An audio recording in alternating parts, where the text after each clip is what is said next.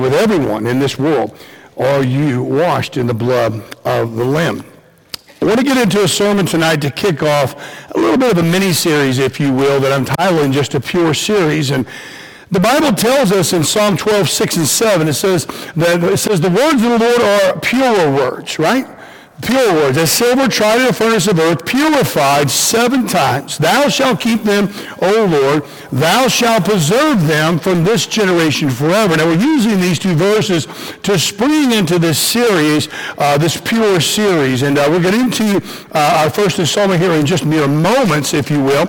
Um, but, but the things that we learn from these two verses here is number one, the Word of God is pure, okay? The Word of God is a pure Word. Our Bible that we have that has been given to us is pure. The, the AV is the seventh work of God's purification process. Now, when somebody says purification, they think, well, what impurities was removed?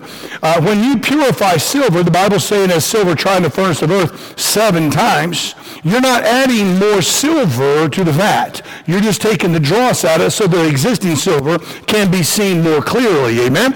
And so we know this tonight about the Word of God, that it is pure. But I want you to understand and take note, and it's not necessarily uh, what our sermon is about this evening, but verse, tell, verse 7 tells us whose responsibility is to keep the Word, to guard it, to protect it. It's God's. The Bible tells us, forever, O Lord, thy word is settled in heaven. Amen. Now, we got a litany of people in our world today who love to criticize and argue and, and think they can do a better job on God's word. And, and they do it left and right, and they tear it down, they misalign it, they malalign it, they pervert it, if you will. And they do all these different things. And at the end of the day, it's not even our job. It's God's job to keep his word. It's his, he's going to see fit that we have his word in here to guide us in the direction of salvation, to keep us walking right, living right, talking right, and tonight, as we're going to see, to worship right. Amen? So I want to get into our first point about pure worship this evening. We're going to go back to the book of James. I know we're having a, uh, doing a little bit of a turnaround from the sermon and uh, from this summer. I, uh, I, I, don't, I don't know why I spent so much time in, in James this last summer, uh, but, but I did, and so we're going to go back there for a couple couple of weeks as we look into this series of pure. So tonight I want to speak to you on this subject, pure worship, pure worship. If we look in James in chapter 1, verses 22 through 27, we're primarily going to focus on the very last verse, but by way of introduction and the setting of the context tonight, we're going to look at the verses prior to that, beginning in verse 22. In verse 22, the Bible says, Wherefore lay laying apart all filthiness and superfluity of naughtiness, and receive with meekness the engrafted word, which is able to save your souls. But be ye doers of the word, not hearers only, deceiving your own selves. For if we be a hearer of the word and not a doer, he is like unto a man beholding his natural face in a glass. For he beholdeth himself and goeth his way, and straightway forgetteth what manner of man he was. But whoso looketh into the perfect law of liberty, and continueth therein, he being not a forgetful hearer, but a doer of the work, this man shall be blessed in his deeds. If any man among you seem to be religious, and bridleth not his tongue, but deceiveth his own heart, this man's religion is vain. Pure religion and undefiled before God and the Father is this, to visit the fatherless and widows in their affliction, and to keep himself unspotted from the world. Now, as we understand tonight that God's word is pure, as a matter of fact, it is purified, it is perfect, and it is preserved. I, I don't know if, if, this will translate well enough, um, but has anybody ever heard of like uh, like strawberry preserves? We ever heard of those before? Uh, it's something I know big in the South, to where you know Southerners seem to have a, um, a whole closet full of canned everything, you know? I mean, canned tomatoes, canned, I mean, you name it. If it's a vegetable or fruit, it's going to be in a southerner's house, canned, somewhere tucked back in the back, uh, preparing for doomsday. I, I don't even know why, but it's just something that southerners have always done, and uh, they'll go back and they'll get a, a jar of strawberry preserves off of there, and, and it's delicious. It's just like jam. That's all it is. And, And uh, then for some reason, they'll work and they'll preserve another one and they'll eat it next year, which I, I, don't know why you just don't eat it then. That's just my opinion. But nonetheless, it's called strawberry preserves or it's called apple preserves, whatever it is. And they heat the jar up and the seal, it seals it in perfectly in a perfect little environment and it is preserved. Now, guess what happens? When you, you know, like that sound like that, you know, you pop that sound of that cap and you get into there the strawberry preserves. Hannah, guess what? When they put strawberries in it five years before, they stuck it in that cabinet. When they popped that lid, guess what was in there? Wasn't apples. It was strawberries. And that's what preservation is. That's what, when we say God spoke the word of God, he breathed upon these men, they wrote the word of God, and then God's responsibility was to preserve it, to purify it, to make it perfect, and to protect it. And that's what he has done. And we know that to be true tonight. So how does God view, if we look at a pure word, how does God view and define pure religion? Pure religion. Now, personally, and contemporarily speaking, I don't like the word religion. When you hear the word religion in your mind, you think of repetition, and you should. You understand that. But we've had institutions and organizations that are religion without a relationship in Jesus Christ. You need to have a relationship with Jesus Christ. But we can't get away from the word religion. It's in the Bible. The Epistle of James is one of the most practical books ever found in the New Testament. Uh, it's in the above verse, in verse 27, James attempts, by inspiration of the Holy Spirit, to define what pure religion is in the eyes of God. And religion, by definition, is, is just means great devotion of, of faith or practice. Religion here in the book of James means the external patterns of behavior connected with religious belief. All right? That's not a bad thing, by the way. Can be, but it's not a bad thing. It's referring to our outer expression of belief in worship and in service. And not the doctrines necessarily taught and believed. Now, your outward worship and service will only be as pure as the doctrines that you are taught and believe. So never forget that. Don't think that you can go without the doctrines and go without the proper teaching of the Word of God and have pure religion over here, much less pure worship. You got to have both. But what James is talking about in pure religion is based upon worship and service. So if you adhere to a false doctrine, you will not have pure worship, but rather false worship. So religion has to do with our worship manifested in the outward acts of our service. That's what religion, this pure religion, is speaking of. When we speak about worship tonight, pure worship, we have to go back to the law of first mention. The very first place where, where worship was mentioned in the Bible, Genesis chapter 22.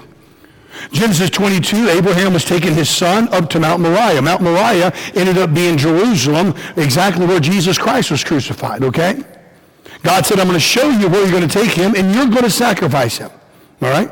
Now, mind you, Isaac was about a 30-year-old man when they walked up that hillside. And the words here in Genesis 22, where worship shows up the first time, verse 5, says that Abraham said unto his young men, Abide ye here with the ass, and I and the lad will go yonder and worship and come again to you. Now, there's a few things I want you to catch here. We'll talk about it briefly later on, but I want to give a little bit of a foundation. First off, we all know what's getting ready to happen, right? Isaac's getting ready to be sacrificed. God wanted to know whether there was anything between him and Abraham. Now, Isaac, the Bible clearly says, that God says it in this chapter, Isaac, thine only son, okay? Somebody's going to say, what about Ishmael? God said thine only son, okay? And they're just going to leave it right there, all right? Ishmael was not considered to be the son, all right? Isaac. And the blessing was with Isaac. The covenant was with Isaac. And yet we find Abraham says, I and the lad are going to go yonder, all right? What's the last part? And come again unto you.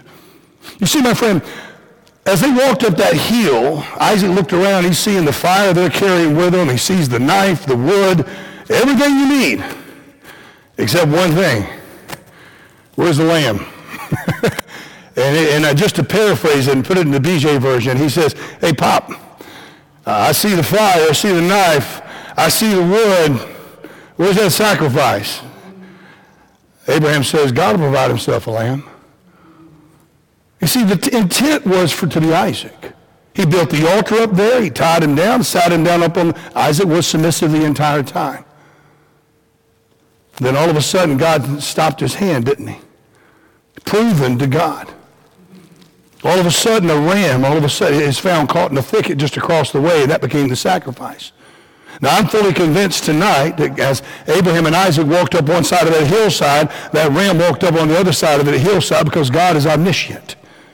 But also, when you look at the words in verse 5, and come again to you, Abraham was faithful enough, he, he believed God enough to know that even if he sacrificed his son, he trusted God and believed that the covenant was with Isaac, that God would bring him back from the dead and resurrect him. And that's why Abraham is a picture of the father, and Isaac is a picture of the son, and Rebekah is the picture of the church. That's what you have. Eliezer, if you will, is the picture of the Holy Spirit, who is the servant of the house. I'm saying all that to make this point here tonight the first time worship shows up in the Bible, it's directly associated with sacrifice. It's associated with service. So how can we really worship God through our outward acts? How can pure worship be the outpouring of our genuine faith in God, then in an expression how we relate to God and others?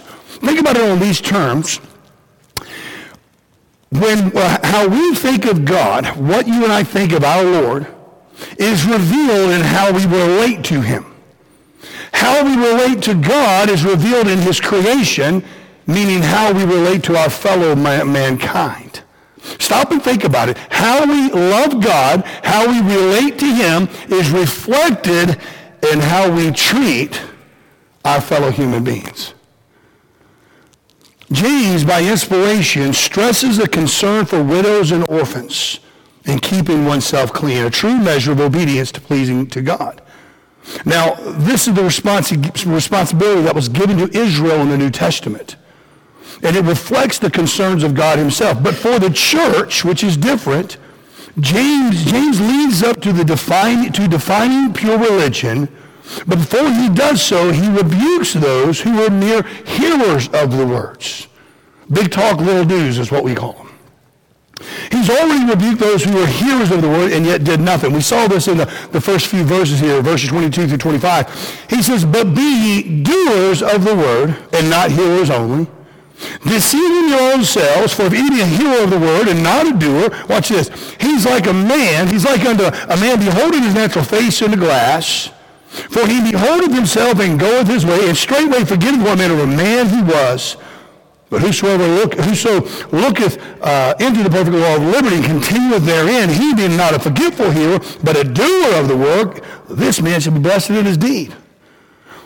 That man that hears the word and does nothing with it, you know, I, uh, when we talk about looking at that, that, that glass, looking at that mirror is what it is, and beholding himself and and he's boasting and looking at him, and he's heard the word, but he's not going to do anything with it because he's ungrateful and he's unthankful with what that word has done for him. But he's looking at himself in his new state. And he forgets what, where he came from. He forgets the, the, maybe the pig slop that God pulled him out of. He forgets all the blessings that God had done for him, but he's sitting there looking at himself, how clean cut he is, how nice he is, and all this Now. Now, what after God has taken care of him. I don't know about you, but I um, when I was a little kid, I grew up watching the Smurfs. You guys remember the Smurfs, little blue things? What was the one's name that always looked at himself in the, the narcissist one? I forgot his name. I wish I'd remembered his name. It just popped in my head now. This is how my brain works, guys. Welcome to this world. But, you know, and uh, yeah, I, when I read that verse about looking at his, behold himself in, in, a, in a glass, uh, in, in, that mirror, you know, I think about that little smurf that was always looking at himself. He was always distracted from doing everything. He didn't do anything but stare at himself. And I think it speaks pretty highly of what this guy's doing. See, James not only rebukes those who heard the word and did nothing, he also rebukes those who do something, but they don't have an inward conversion. In verses 26 and 27, it says, If any man uh, among you be, uh, sorry, be religious and bridleth not his tongue, but deceiveth his own heart, this man's religion is vain. Pure religion and undefiled before God and the Father is this, to visit the fatherless and the widows in their affliction, and to keep himself unspotted from the world. Those are the ones, guys, who they're doing something, but they think they're working themselves to heaven. They think they're doing these great, wonderful works, but and that's what's going to get them to heaven. It's not going to get them to heaven. There's only one work that's going to get you to heaven, and that work was performed on the finished work of the cross of Christ. Amen. And it's not ours. So keeping up with his emphasis on genuine faith, on pure uh, worship, um, and, and, and, which results in our life with good works. Okay, it's not the opposite. James offers us three parts of pure worship tonight. And the first thing that we find here is we find an abstinence. This is an abstinence of speaking evil of others. Verse 26 again tells us, if, if any man among you seem to be religious and bridleth not his tongue, but deceit of his own heart, this man's religion is vain. Do you guys know what vain means? Empty. It means empty. Pot cold empty is what it means.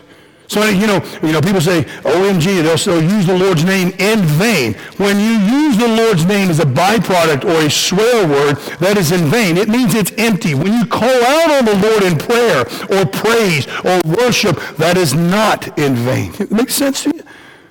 You see, guys, we are to restrain our tongues. We are to bridle our speech. The words which comes out of our mouth from speaking evil of others. Let me ask you this question tonight. Just take it on board. Don't switch me off. I'm not the telly. All right. No more notes tonight. But are you known for compliments or complaints? Now, don't dismiss the question, guys. When someone is expecting your company, are they wondering what fine, kind, uplifting words that you're going to say? Or are they expecting a complaint, a moan, and a mouth filled with negativity? Guys, in either case, what people expect from us, that's usually what they get. And if you are a complainer, guys, I'm going to say this. In my experience, those who complain about everything are the ones who do the least, okay? Uh, you know, I, I, the filter in my, in my mind, the filter in my head works overtime. Um, because there's times when people are doing this right here, I, I want to cut them like a knife. And I will tell them real quick, I like when people come to me and complain about what I'm doing, I say, I like the way I'm doing it better than the way you're not doing it. So when you want to get off your ever wide horizon and do something, then maybe we can talk about your complaints. But other than that, I'm not going to work on it, I'm not going to worry about it. Guys, if people expect you to complain, I highly doubt that you've ever let them down. But, but my friend, if that be the case, your religion is vain. A religion which hasn't changed you is a religion which hasn't saved you. Think about that for just a second. My dad always said that a drunk man's words was a sober man's thoughts. You know, the first thing that alcohol does is it, messes with your inhibitions. It, it, affects the frontal lobe, and you do and you say things that you otherwise would not have done. That's what it does. Whether right, wrong, or different. Whether, listen, whether you like to hear that or not, that's a truth. That's a scientific fact. So, you know, as my mama would say, put that in your pipe and smoke it. Amen? And not that I advocate smoking or pipes, all right? But my parents got some really, some, anyway. The Bible tells us, it says, therefore, let us not sleep as do others, but let us watch and be sober. Now, this isn't a verse pertaining to alcohol, all right? although it can, because if you're not sober, you can't do what you're supposed to do. Guys, to be sober is to be, is to be clear thinking, is to be in your right mind, to be aware, to be alert of your surroundings. Peter goes on to tell us, he says, be sober, be vigilant, because your adversary, the devil, as a roaring lion, walketh about seeking whom he may devour. So if our mind is clouded by, by envy of others. Okay, remember in the opening statement, you know, that, that James has said, put away, you know, filthiness, put away the superfluity and naughtiness and such and such. But if our mind gets, is clouded by the envy of others and uh, we can't be awake, we can't be alert of our surroundings because we're distracted. We must have a sober mind in order to be vigilant, to be aware of what's going on around us. When I, when I was a new pastor, I was 29 years old. And an old man uh, recommended to me to, to, read as many books as I could on wolves. I thought, okay, you know, and, you know, I'll, I'll read a book. If you tell me to read a book, I'll read. I love reading. And I did. I started studying wolves. And I remember thinking, I got about halfway through like the third book. And I'm like, the world am I reading about wolves, man? And, uh, you know, I, but I trusted him. He was a good friend, became a really, really good friend. Um, I was probably five, six books in, and I, I thought I was wolf, wolf expert by now, okay? I thought I was training for a zoologist job. I'm just going now. I'm going to go train wolves. You know, I rang him up and I said, "Listen, man, I've read every book that I can get a hold of on wolves, and Man, I know about how they travel, know how they work, how they breed. I mean, good night, man. I'm a wolf expert. He goes, well, you're not an expert. He goes, you just educated. I said, I'll take that. I said, brother, I'm not questioning you or anything. But why on earth did I need to read about wolves? He said, son, as a pastor, you better know you're going to have to recognize wolves when they come into the flock. You know wolves come? Wolves come where sheep are. If, if a wolf never shows up, there ain't no sheep there. I learned that. But the other thing was is I learned how wolves attack. And what are the things that we need to recognize in our life if we're going to be sober-minded, if we're going to be alert, if we're going to be aware in our Christian life? We're going to have to face the fact that if we get distracted by X, Y, Z, that right there is not what is going to, where the attack is going to come from. Wolves hunt in packs. And the wolf that you see, this is, when you're in the woods and the timber wolf is there, which we don't have any in this country, I don't think, and I think they just came back from extinction anyway. Why you'd bring something that, I mean, those things are this big, man. But anyway, the wolf you see is not the one you worry about. It's the pack that's on the side flanking you. And my friend, our life is just like that. Our life is just like that. We need to face the facts that, guys, in our life, we need to understand that if we're not careful, we're going to focus ourselves onto something that's going to distract us, that's going to keep us from being sober-minded, that's going to keep us away from that abstinence in our life, and then that envy, that bitterness, that whatever it may be, is going to come forth. I want to give you a verse. I, I, I, there's a, this verse, and then we'll come back to that, that one there in just a minute. 1 Thessalonians chapter 5, 22 says, abstain from all appearance of evil. Every single day, guys, reputations and lives are ruined, and it's worse today with social media than it ever has been. I've never in my, what used to happen in the corners and whispers here and there in a locker room, man, it's on social media and a million people are seeing it within seconds. It's an atrocity. But every day, reputation and lives are ruined because of a simple failure to avoid even the appearance of evil. As a Christian, Paul's first letter, writing to the, the church of Thessaloniki, his very first letter, he tells them, abstain from all appearances of evil. Is it fair? No, it probably isn't. Are there things that I don't do that seemingly are innocent or places I don't go that are completely innocent, but there's a chance that the appearance may be evil, you better be, believe it. You better believe it. I got more at stake. I got a family. I got two churches. I got friends. I have loved ones. I got people that depend on me. I got people that call me up for guidance and advice. And if I show up in the wrong crowd, at the wrong time, the wrong place, and do and, and I'm doing nothing, the interpretation of the of the of the camera and what people's interpretation of you becomes their reality. Is it fair? No. Is it real? Absolutely. It's the reality that we have to live with. And you can, you know what, man? You're all welcome. You have the liberty. You can say it's my life. I'll do whatever I want to. But I'm going to ask you to what avail? To what purpose? What are you trying to prove by avoiding the simple abstinence, the, the abstaining from all appearances of evil? What are you trying to avoid in your life? Everyday people's character is being assassinated just because of the envy of others. Outright lies and assumptions. And as a believers, guys, we just, I say it like this, we just got to be better.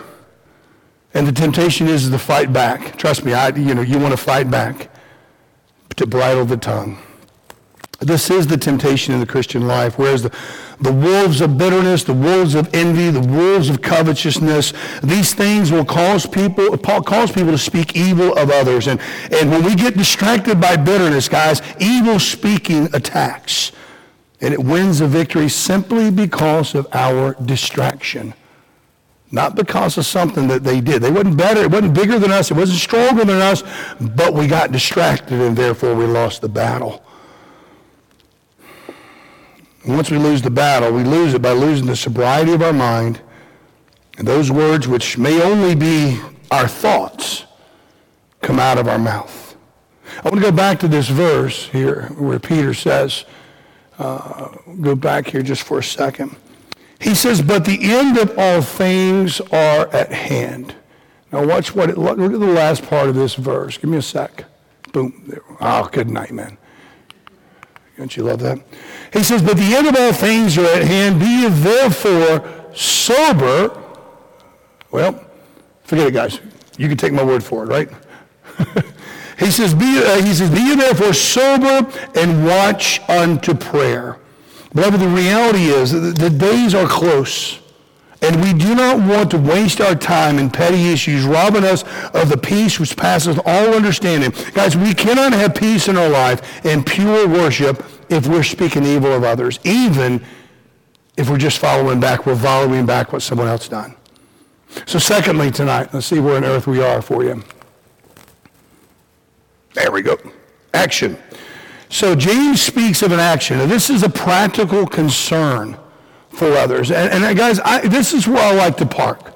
I know, I know there's a lot of negative that we heard in the front end. There's a lot of stuff that was probably sharp and, and kind of a gut punch and this and that. I don't mind doing the gut punches, I, and I, I don't, they're part of it. You can't have positive without negative.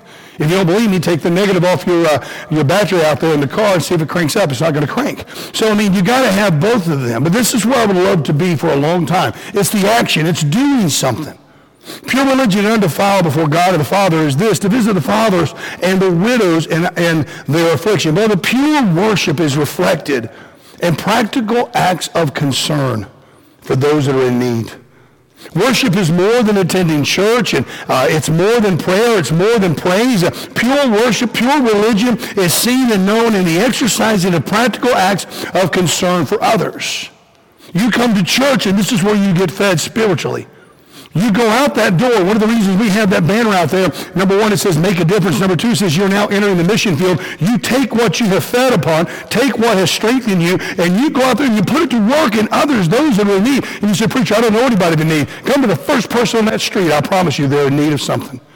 You would be amazed if you would just open up an opportunity of conversation with the people in your life, those who are around you immediately, how many needs people have in this world today. We just don't take the chance. We don't take the opportunity to sit down and listen to them. Guys, don't just walk up and say, hey, how you doing? Hey, how you doing? Don't do that. How you doing? And wait for a response, man. Have a chat. Spend some time. This is what you get in the front row, you know? But, I mean, spend some time with people. I talked about pure worship. I talked about the word worship coming alongside of, uh, of, of sacrifice. It's going to cost you something. It cost Jesus Christ everything to save our soul. It cost my friend to, to, to step out on a, on, on a limb with me over and over and over talking about Jesus and go and see his pastor. It took a, a, an, an afternoon of a pastor sitting in his office and his desk to tell me about Jesus Christ, which I guarantee you he had other things to do. Now that I'm a pastor, I know how busy it is. And I just thought, hey, he's just sitting in his office. And I got saved that day. It comes with a cost, man. Concern is rooted with compassion. Compassion is to be moved uh, in, in one's bowels with sympathy to experience someone else's misfortune. It's easy to say, oh man, that's pretty bad. That, that's terrible. I hate to see that. It's another thing to do this, to get down with them. We were chatting with a guy in that house we stayed. He was an Afghan veteran. He was a bilateral above the knee amputee and a uh, unilateral BE amputee, below the elbow amputee. And uh, we were talking about different types of prostheses and different types of this, different types of that. Talked for a long time, and he's an ambassador for this home, and he's doing a lot of great work for the home that's for the soldiers, soldiers' families. And um, one thing I, and this comes from the practitioner side of it, if you ever notice when I talk, like when, with Cooper, when I talk to Cooper, I do this. I, I get down on his level. When I talk to Eleanor, I come down to the floor. I know I play around, they fist bump, and I fall back, but I'm doing this to get on their level. This guy told me the other day, he was talking about there's a type of, there's a type of prosthesis that you uh, will, will put on someone who's a bilateral amputee. We used to put them on them, and they're called stubbies. They have no knees, and they're, they're just short, but it enables the patient to get to where their hip flexors can, can get um, stretched out because there's going to be hip flexor contraction to strengthen their glutes so that they can push forward in order to, to to ambulate and just simply to get their balance. But they're real short. And one of the things he mentioned to me, and I, we've always known this as, as practitioners, he's I just couldn't stand people looking down on me. Because he, only, he was six foot one before his accident, but you only, you're, only, you're basically almost on the floor. He goes, I couldn't stand people looking down at me. We, in the States, we only use them for preparatory and rehab meaning in the parallel bars. And guess where I am as a practitioner when the patient's in the parallel bars? I'm not stood above them going, come on. I'm in my little roller scooter thing, sitting down, so I'm eye level. Guys, if you're going to make a difference in somebody's life, if you're going to exercise compassion in someone's life, you're going to have bowels of sympathy that is willing to experience that misfortune. That means you got to get down to their level sometimes. I don't mean you go sin with them. It doesn't mean you go out on the town with them. You ain't got to get dirty to get the, get the prodigal son out of the pig pen. But you got to come to them somehow, some way, and it's going to cost you something. It's one thing to see somebody in need. It's another thing to be moved into acts of concern toward them. Again, we talked about Abraham. Worship is going to cost you something. Get down on someone's level. Speak to them. Spend some time with them. That's the action that we see that as James is, spoke, is speaking of here. Lastly, not only do we see this action, James taps this thing, this whole thing. He talks about, you know, visiting people in need, helping people in need. But then there's an avoidance he gives us. He gives us an avoidance in verse 2. And this is an avoidance of willful sin. Before we get into this, guys, no one's going to be sinless, sinless or sinless perfection in this world. It'll never happen. You still have the old man in the flesh with you. But he's speaking about willful sin. He says, and keep himself unspotted from the world. Pure worship is going to lead you to avoid, to be pure from sin. Not sinless, but be able to avoid it. I used this illustration this morning. I hope it makes sense to you. But you know, our trolleys over here, they have all four wheels turned, don't they? And um, I, I'm a person of order. Things need to be in a certain order for my brain to, to, to function optimally. I'm not saying it can't function. Uh, one of the biggest issues I had down at the gym was us lining things up, and, and there was, there's, you know, we don't have the boxes that go on the one side, and I'm telling you, man, I, I struggled with that for a long time, and I mean, even Rob's like, I know what he, he's like, I don't know what the problem is, and I was like, I don't know what it is either, and finally he put two and two together, and he said, is it because there's not two boxes over there? I said, maybe, but I didn't like that last lane doing this. I just don't like that. So if you go to the grocery stores, if you go to Morrison's, we go to Tesco, we go to Sainsbury's, you may go, you know, what I would like personally, I got my little trolley, you got your little trolley, you stay on your side, I'll stay on my side. All right? I'll be over here, you stay over there. And we just go along, we get our stuff. Have, I don't know where anything is. I don't know where anything in, in the stores here. Uh, I don't know where they are in the States. I had to call her one time. I was in Walmart. She was over here. I had to call her to ask her what lane something was on. I don't know where anything is. But I do know this, even me looking around aimlessly in Tesco or Morrison's, I'm going to stay in my lane, amen. But people don't do that, do they? It's like kicking over an ant hill. You know, they're cutting in here, they're cutting in there, they're doing this, they're doing that. You ever caught your ankle? You ever caught your ankle on one of the side of those carts, man? Man, you are tucking ready to fight someone. Oh, it hurts. Even if you do it to yourself, right? So what are you doing when you're going through the when you're going through the store? When you're going through, you're dodging this person, you're dodging that person, and this is what we do. We go back and forth, dodging people, forgetting what we're trying to get in the store. But I wonder if we put as much effort in our life to avoid sin as much as we do the ankle crushers at Morrison. If we put as much effort in dodging the people in the grocery store, if we, if we put much effort in, in, into avoiding sin in our life, think about what we would become. Think about how our life would be. God's looking for a practical type of godliness. And it takes a compassionate interest in others uh, and to keep our own life clean.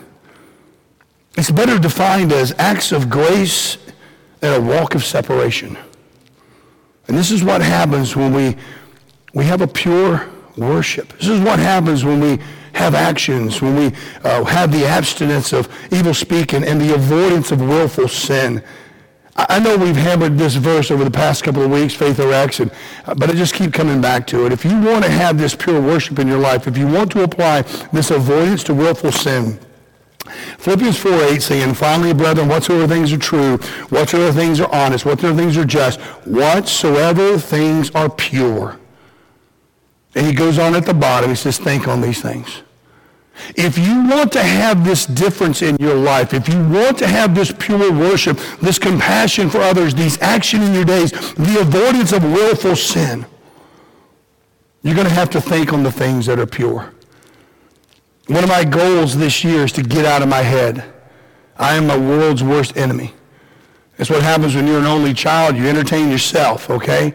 When you become an only child adult, you're in your head fighting tooth and nail.